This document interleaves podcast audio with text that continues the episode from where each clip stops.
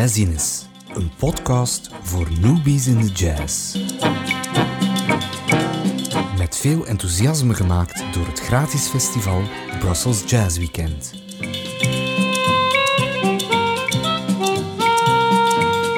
Deze special staat integraal in het teken van 100 jaar Toets Tielemans, net zoals onze komende festivaleditie op 27, 28 en 29 mei. Dag luisteraars, welkom bij de tweede aflevering van onze Toets Tielemans special van Jazziness. Welkom ook aan jou, Frederik Goossens. Dag Ellen. Vorige keer waren we geëindigd bij Toets en zijn accordeon. Je had toen al verteld dat uh, hij eigenlijk een echte multi-instrumentalist was. Dus dat brengt ons bij het tweede instrument in het rijtje. Hoe is hij bij die mondharmonica terechtgekomen? Ja, die mondharmonica die komt pas later als hij al uh, tiener is. En daar is het, het verhaal een klein beetje vaag. Ik heb zelf zitten zoeken en verteld over, en dat is wel mooi, dat moment dat hij voor de eerste keer de mondharmonica hoort, uh, over een film die hij ziet met James Cagney. En hij vertelt hoe hij James Cagney naar de elektrische stoel ziet leiden op de tonen van een mondharmonica. En dat moet een heel aangrijpende scène geweest zijn in die film. En die muziek die daarbij hoort, dat, dat is hem bijgebleven. En, en hij komt buiten en hij weet, nu moet ik ook mondharmonica spelen. Nu, ik ben eens die film gaan opzoeken. Die heet Angels with Dirty Faces, waar James Cagney, een gangster, speelt. Maar die film komt uit in 1938. Dus Toets is dan 16. Is al 16 jaar. Hè. Zelf denkt hij dat hij een jaar of 14 was, maar hij is dus duidelijk al 16 jaar. Hij is al, is al een, een echte puber. Uh, en ik heb die film zitten bekijken. Het is trouwens een heel goede film. Ik raad hem aan. Ondanks maar, de onheilspellende titel. Ja, ondanks de onheilspellende titel. Het is heel aangrijpend. Uh, dus ik kan me wel voorstellen dat dat beeld van Cagney en die elektrische stoel op zijn netvlies gebrand gebleven is. Maar ik heb in gans die film geen noodmondharmonica gehoord. Oei. Ja, dus ergens moet daar wel iets fout gelopen zijn in zijn herinnering. Nu, dan ben ik verder gaan kijken.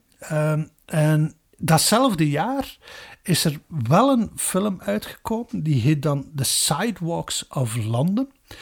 En daarin speelt Larry Adler. En Larry Adler was echt een van de eerste grote mondharmonica-sterren van de Hollywood cinema. En dan denk ik, misschien kan het wel dat hij op zo'n middag een dubbel bill gezien heeft. Hè? Dat hij twee films na elkaar gezien heeft. Dat, dat gebeurde toen wel geregelder. En dat hij dus eerst Angels with Dirty Faces gezien heeft. En daarna The Sidewalks of London met Larry Adler. En dat hij zo op de mondharmonica kwam en het een met het andere verward heeft. Qua research kan dat wel tellen, hey, Frederik. maar uh, ook die, die Sidewalks of London, dat staat op, uh, op YouTube. Dat kunnen we nu opnieuw bekijken. Dus we kunnen misschien eens dat uh, aha-moment ja, ja, ja, ja, ja. herbeleven van Toets Tielemans door eens te luisteren naar de passage van Larry Adler in The Sidewalks of London.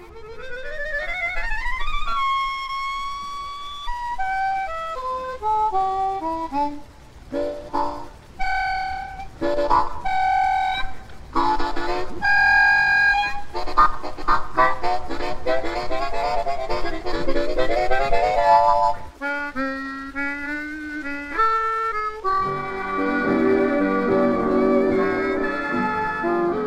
hebben hier net uh, Larry Adler horen spelen. Trouwens, zijn broer Jerry Adler was ook een mondharmonica-speler, minder bekend. Je kan die twee vaak horen uh, in, in Hollywood-films en zo. Ik denk dat de broers Adler misschien wel het meest hebben bijgedragen aan de bekendheid van dat instrument onder een breed publiek. Denk daarbij ook onder een blank publiek. Was mondharmonica eigenlijk al een gangbaar instrument in die tijd? Dat instrument was zeer populair wegens de draagbaarheid en, en, en het feit dat het zo goedkoop was in bluesmuziek. Daar zal Toets Tielemans waarschijnlijk op dat moment weinig van gehoord hebben. Maar er waren heel veel zwarten in Amerika die dat instrument uh, bespeelden. En tot op de dag van vandaag associëren wij de, de, de diatonische mondharmonica met blues. Hè. Maar wat Adler bespeelde was het chromatisch mondharmonica. Ik zal het proberen makkelijk uit te leggen. Een diatonisch mondharmonica, dat speel je doorgaans in één enkele toonaard. Eigenlijk moeten alle andere muzikanten zich aanpassen aan het, de toonaard waarin dat kleine ding staat. Terwijl zo'n chromatische mondharmonica, uh, dat, dat is een uh, instrument met een schuif waardoor je eigenlijk een veel breder gamma van noten kan spelen op dat ene instrument. En het is die chromatische mondharmonica die Toets ook gaat beginnen spelen. Eigenlijk Toets hebben nooit blues op, uh, hoewel hij die bluesy kant wel heeft, hè, maar de echte bluesharp hebben we hem nooit uh, horen spelen.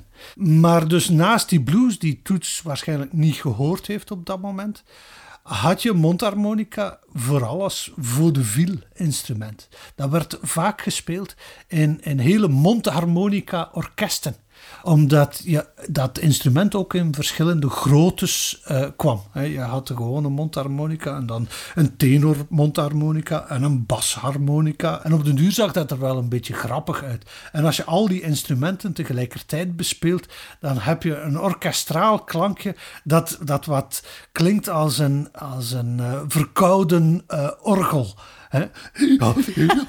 dus voilà, het is grappig. En waarschijnlijk heeft Toets veel van dat soort uh, mondharmonica-orkestjes wel aan het werk gezien. Hè? De Harmonica Rascals bijvoorbeeld. Of Bora Minevic en his Vagabonds. Dat zijn veel van dat soort vaudeville orkesten. En misschien kunnen we daar eens naar luisteren.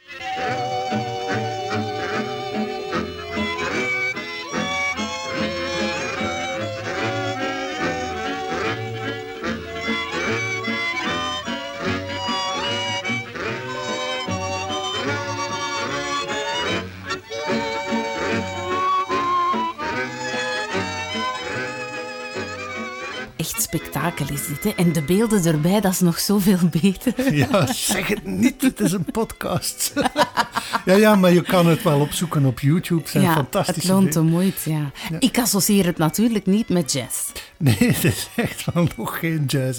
Het is zodanig doodgerepeteerd. Allee, ik bedoel, het is, het is onwaarschijnlijk goed, hè? maar het zit natuurlijk vast in die act. Er wordt nog niet geïmproviseerd. En dat is misschien wel de grote bijdrage van Toets aan dat instrument. Hij maakt daar iets uniek van door te gaan improviseren op dat instrument. Hij wordt ook vaak de uitvinder van de mondharmonica in jazz genoemd. Toets Tielemans. Een beetje vergelijkbaar met hoe uh, Coleman Hawkins de tenorsaxofoon uitvindt in de jazz. Herinnert je nog? Ja, ja zeker. Uh, maar opnieuw als je de uitvinder bent, wil nog niet zeggen dat je de eerste bent. Hè.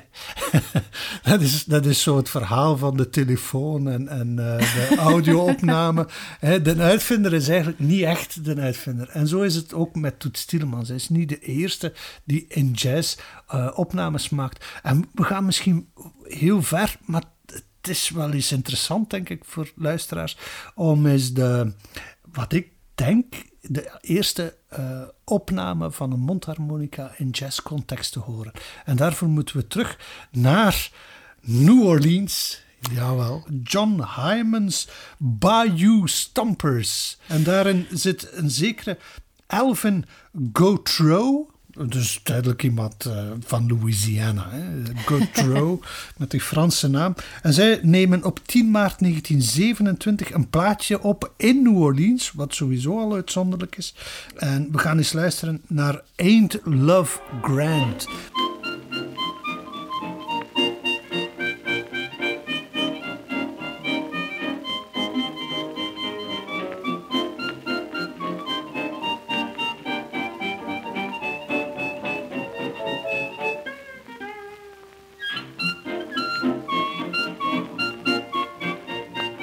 En hoe komt Toets dan in de jazz terecht?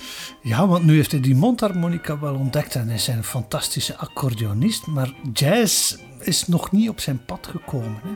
Hè. Uh, en het wordt hem nog niet echt makkelijk gemaakt ook, want ondertussen zijn we de Tweede Wereldoorlog inbeland.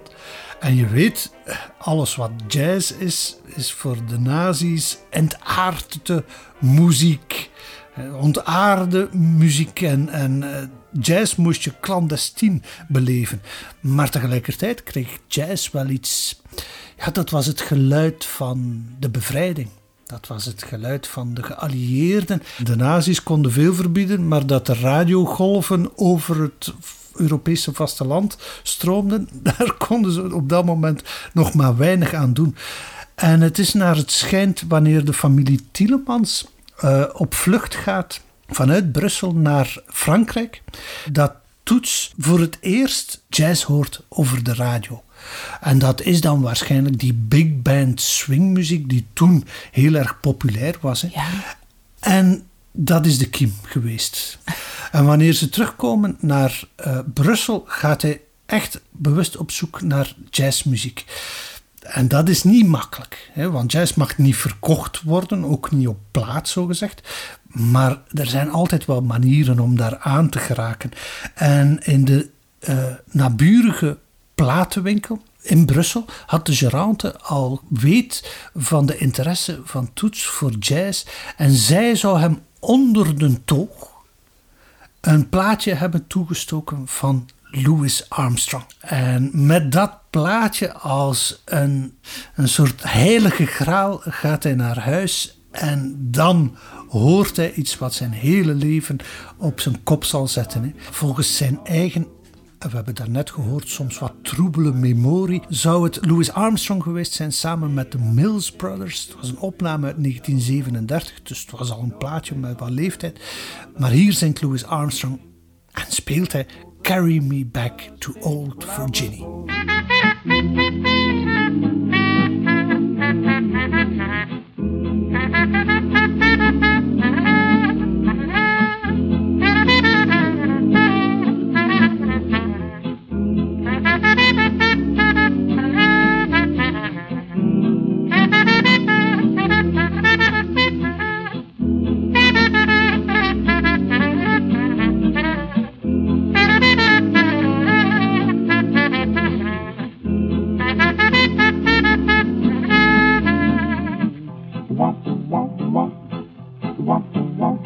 Want you carry me back to old Virginia.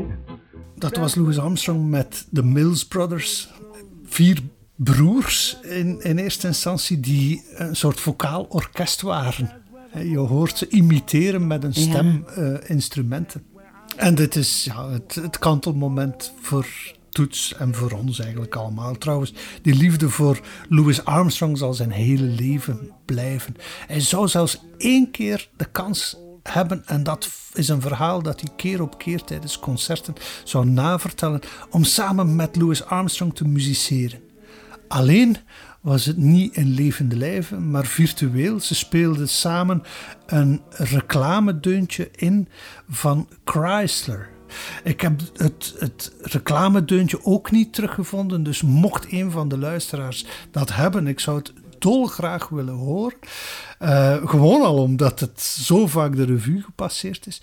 Maar dat is dus ja, een van de meest trotse momenten geweest van Toets zijn leven. Om samen met Louis Armstrong uh, muziek te delen. Trouwens, goed betaald ook zei hij. Daar heeft hij 27 dollar of zo voor gekregen om dat in te spelen. Louis Armstrong zou Toets Tielemans natuurlijk nooit verlaten. Al was het maar in de gedaante van een nummer dat hij keer op keer herhaalde. Dat was ook zo een van die nummers, zoals nummer Kitepa, waar je je klok op gelijk kon zetten. En dat is What a Wonderful World. Oh, ja, zo mooi. Heel mooi. Een van de laatste hits van Louis Armstrong. En telkens weer tot nieuw leven gewekt tijdens de concerten van Toets.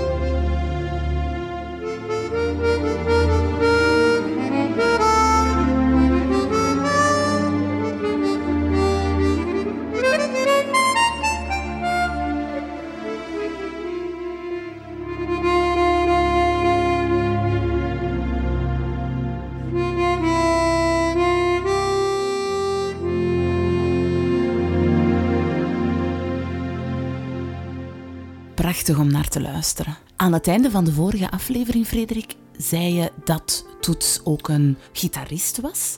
Hoe is hij in contact gekomen met dat instrument? Ja, gitarist beschouwt zichzelf natuurlijk in de eerste plaats als mondharmonica-speler, zijn hele leven lang. Maar zo'n mondharmonica had natuurlijk wel zijn, zijn reeks van vooroordelen. Dat is geen regulier jazzinstrument. Terwijl een gitaar, er waren wel al een aantal jazzgitaristen geweest, ook in de jaren twintig al. Maar in de jaren dertig, van zodra dat instrument ook elektrisch versterkt kan worden, zie je de gitaristen echt links en rechts boven komen. Ik denk bijvoorbeeld aan een Charlie Christian bij Benny Goodman. Of, en dan gaan we dichter bij huis, de allerbelangrijkste jazzgitarist is natuurlijk... Django. Ja, voilà. En, en dat is toch ten dele een Belg. De, de allergrootste Belgische jazzmuzikant naast Toets. En het is dankzij muzikanten als bijvoorbeeld Django Reinhardt dat dat meer en meer in het vizier komt van ook uh, jazzmuzikanten. En Toets is al, ja, ik denk een jaar of 21, dus hij is al uh, volop aan het studeren. Hij is op dat moment uh, wiskundestudies aan het doen aan de ULB. Ja. Hij zal die studies nooit afmaken, maar hij zal wel een eredoctoraat krijgen, een doctor honoris causa titel veel later van de ULB. Maar dus hij is al, hij is al 21 en op dat moment ligt hij wat um, ziek te bed, zo gaat het verhaal. Wanneer een vriend van hem, die man heet Gilbert de Lange, langskomt om eens te checken hoe het met Toets gaat. En De Lange komt uit een rijke familie die wat ambities had over een zoon op, op muzikaal gebied in die zin helemaal tegengesteld aan de Tielemansen. De Tielemansen beschouwden muziek altijd als dat is goed voor een hobby en dat is leuk om op café te spelen, maar daar verdien je je brood niet mee. Dat is het beroemde verhaal dat Aunt Mimi, de tante van John Lennon, ook tegen John Lennon zei: Guitars are good for a hobby, but you can't make a living from it. Dat was ook het credo van de Tielemansen. Maar bij de De Langes, ja, die zoon die kreeg het ene instrument na het andere. Probeer eens de piano. Probeer eens een trombone, jongen. Misschien een viool. En het instrument van de week was blijkbaar de gitaar. En, en die had hij mee.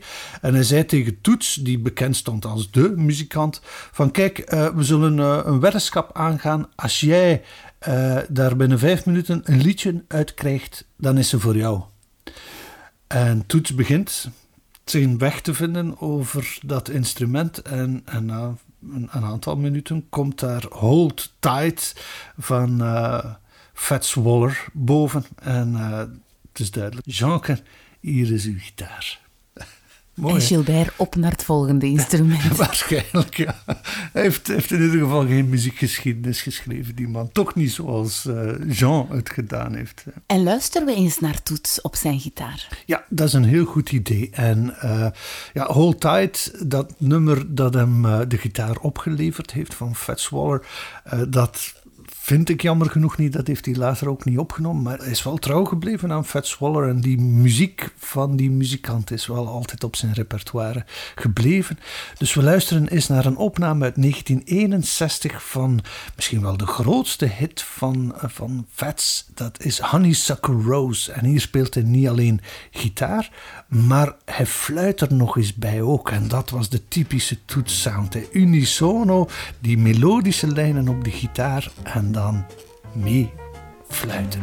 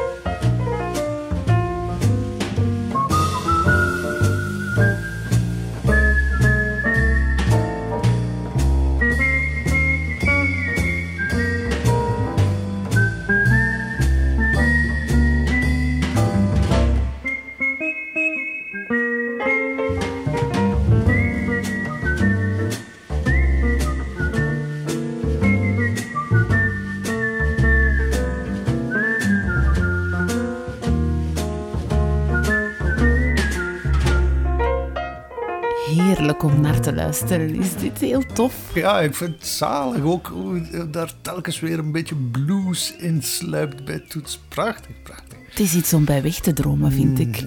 En dromen doen we ook al van onze volgende aflevering, Frederik. Waar gaan we verder? Ja, in onze volgende aflevering wordt eh, Jean Tielemans een echte professional jazz musician. En wordt Jeanke eindelijk toets. Tot de volgende keer.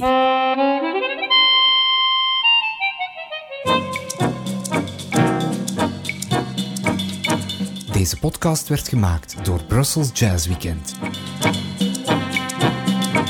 Helemaal enthousiast geworden over jazz?